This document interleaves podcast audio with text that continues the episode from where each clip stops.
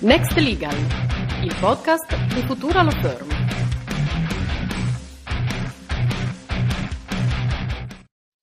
Buongiorno a tutte e tutti, benvenuti a questa nuova puntata di Next Legal. E abbiamo come ospite Alessandro Kelly. Ciao Alessandro, come stai? Buongiorno Raffa, grazie mille, tutto bene? Buongiorno a tutti. Grazie mille per essere qui con noi Alessandro. Allora, chi è Alessandro? Alessandro Kelly è il cofondatore e amministratore di Apio sin dal 2014, un esperto di blockchain e smart contract e ha implementato svariati proof of concept per importanti società italiane, ha coinventato brevetti relativi a tecnologia blockchain, Internet of Things e anche eh, stato pro- professore per l'anno accademico 2019-2020 presso l'Università Gabriele D'Annunzio di Pescara su una serie di corsi relativi alla tecnologia blockchain, nonché invitato a parlare in svariati contesti universitari e non della tecnologia blockchain. Quindi di nuovo Alessandro benvenuto, grazie per, per essere qui con noi oggi.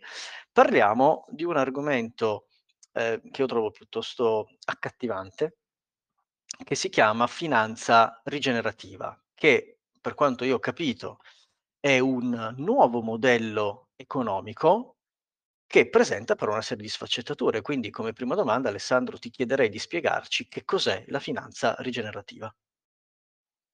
Allora, intanto grazie e come, come sai trovo l'argomento molto accattivante anch'io, nel senso che è un argomento nuovo, cioè la finanza rigenerativa è qualcosa che eh, se ne inizia a parlare dal 2015, mi sembra, con comunque una serie di eh, questo nome nasce proprio nel, viene coniato nel 2015 con una serie di eh, articoli e paper su modelli eh, di business e di investimento che non tengono in considerazione solo il ritorno economico dell'investimento, ma vanno a guardare anche tutta una serie di parametri legati a quanto quel, quell'investimento lì poi rigenera e riporta economia nelle comunità locali per l'ambiente a livello etico e sociale. In un certo senso è qualcosa di eh, molto vicino ai, ai, parametri ESG, quindi è qualcosa di cui eh, sicuramente eh, sentiremo parlare, avete già sentito parlare, dove sì. però inizia a esserci eh, un discorso legato eh, a tutto il mondo della, della, tecnologia e di questi asset che possono essere digitalizzati.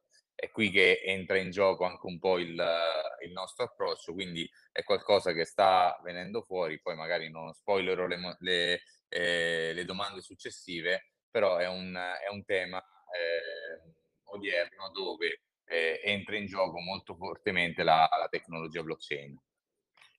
Oh, perfetto, mi dai, mi dai il gancio giusto per passare alla seconda domanda. Quindi parliamo di finanza rigenerativa. Ho dimenticato di dire prima che è più nota col termine inglese regenerative finance o ReFi.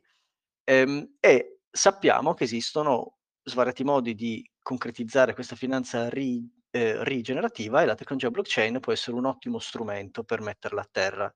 Ci spieghi in che modo entra in gioco la tecnologia blockchain con la finanza rigenerativa? Allora sì, il motivo è qui ci allungheremo un po' perché secondo me il, è, è, parlare di blockchain ci, ci, introduce anche molti degli elementi che sono legati alla, alla, alla proprio al movimento di finanza rigenerativa. Parto subito con un dato. Nel 2022 eh, sono stati movimentati circa un miliardo, un miliardo e mezzo di token associati a crediti di carbonio. Ed è qui che entriamo in gioco veramente da una parte con la finanza rigenerativa e da una parte con quello che poi abilita la tecnologia di, di blockchain.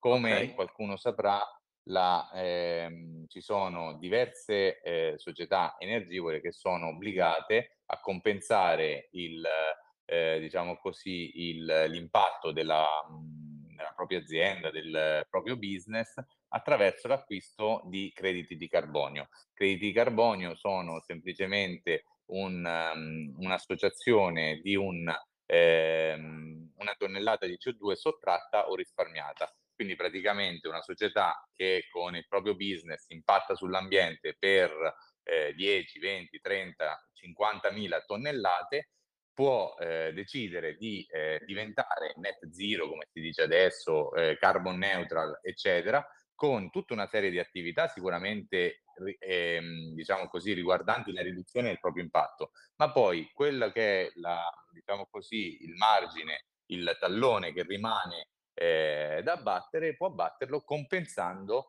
eh, tramite l'acquisto di eh, queste, questi crediti di carbonio.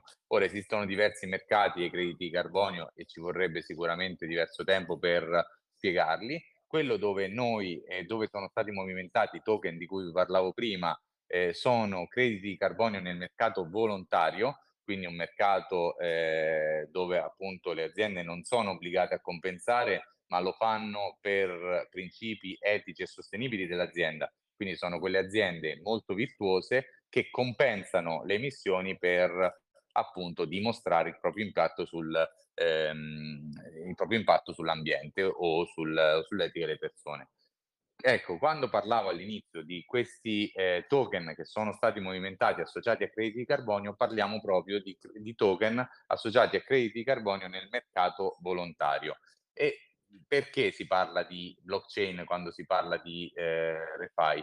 Perché settimana, due settimane fa, un paio di settimane fa, è uscito una, un mese fa forse, è uscito un articolo del Guardian appunto dimostrando come diversi progetti nel mercato volontario, che poi non è quello obbligatorio, quindi meno controllato, diversi progetti in questo mercato eh, hanno degli aspetti un po' scuri, cioè non si capisce bene come questi enti eh, internazionali assegnano i crediti carbonio, non si capisce bene se ci sia un audit eh, o comunque ci sia una serie di controlli in questo tipo di, di aspetti.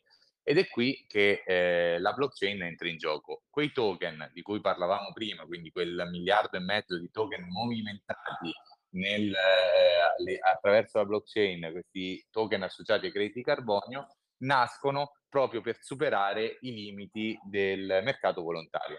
Quindi il mercato volontario emette questi crediti di carbonio, tramite la tecnologia blockchain tutte le movimentazioni di questi crediti di carbonio possono essere tracciate, possono essere reti trasparenti, possono essere, eh, diciamo così, dimostrate a livello internazionale. Quindi considerate che eh, la tecnologia blockchain oggi sta iniziando a essere utilizzata in tutto il meccanismo della ReFi, quindi in tutto il meccanismo che è sottostante al, mm, alla finanza rigenerativa, come diceva prima Raffaele, che però sta prendendo molto piede. Nelle ultime eh, settimane del 2022 sia i, i, due principali enti internazionali che si occupano di crediti carbonio, quindi hanno i loro progetti, hanno i loro crediti carbonio che sono Gold Standard e Verra, hanno, eh, diciamo così, pubblicato sul loro sito due consultazioni pubbliche,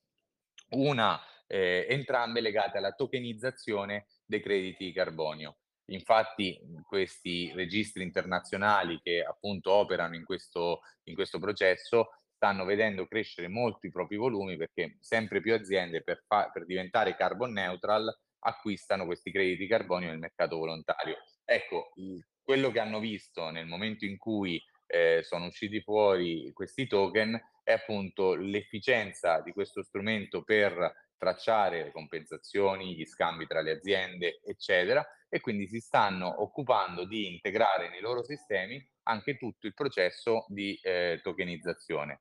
Ora, Raf, chiedo a te se secondo te ci sono tutti gli elementi per eh, appunto dare anche agli ascoltatori modo di capire le potenzialità di questo eh, mercato e di perché la blockchain ha eh, degli impatti anche all'interno di questo mercato.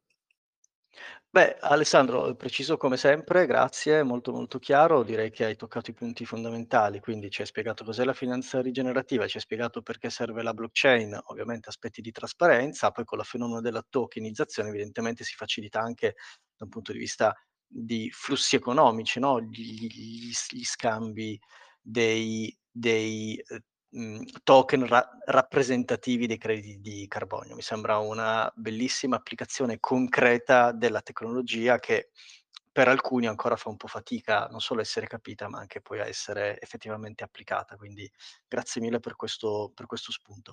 Io Alessandro ti ringrazio per essere tornato nel nostro podcast, è sempre un, un piacere, magari torneremo più avanti su questo tema perché sembra davvero ehm, attuale. E, ehm, saluto tutti gli ascoltatori, ci ascoltiamo alla prossima puntata di Next Legal.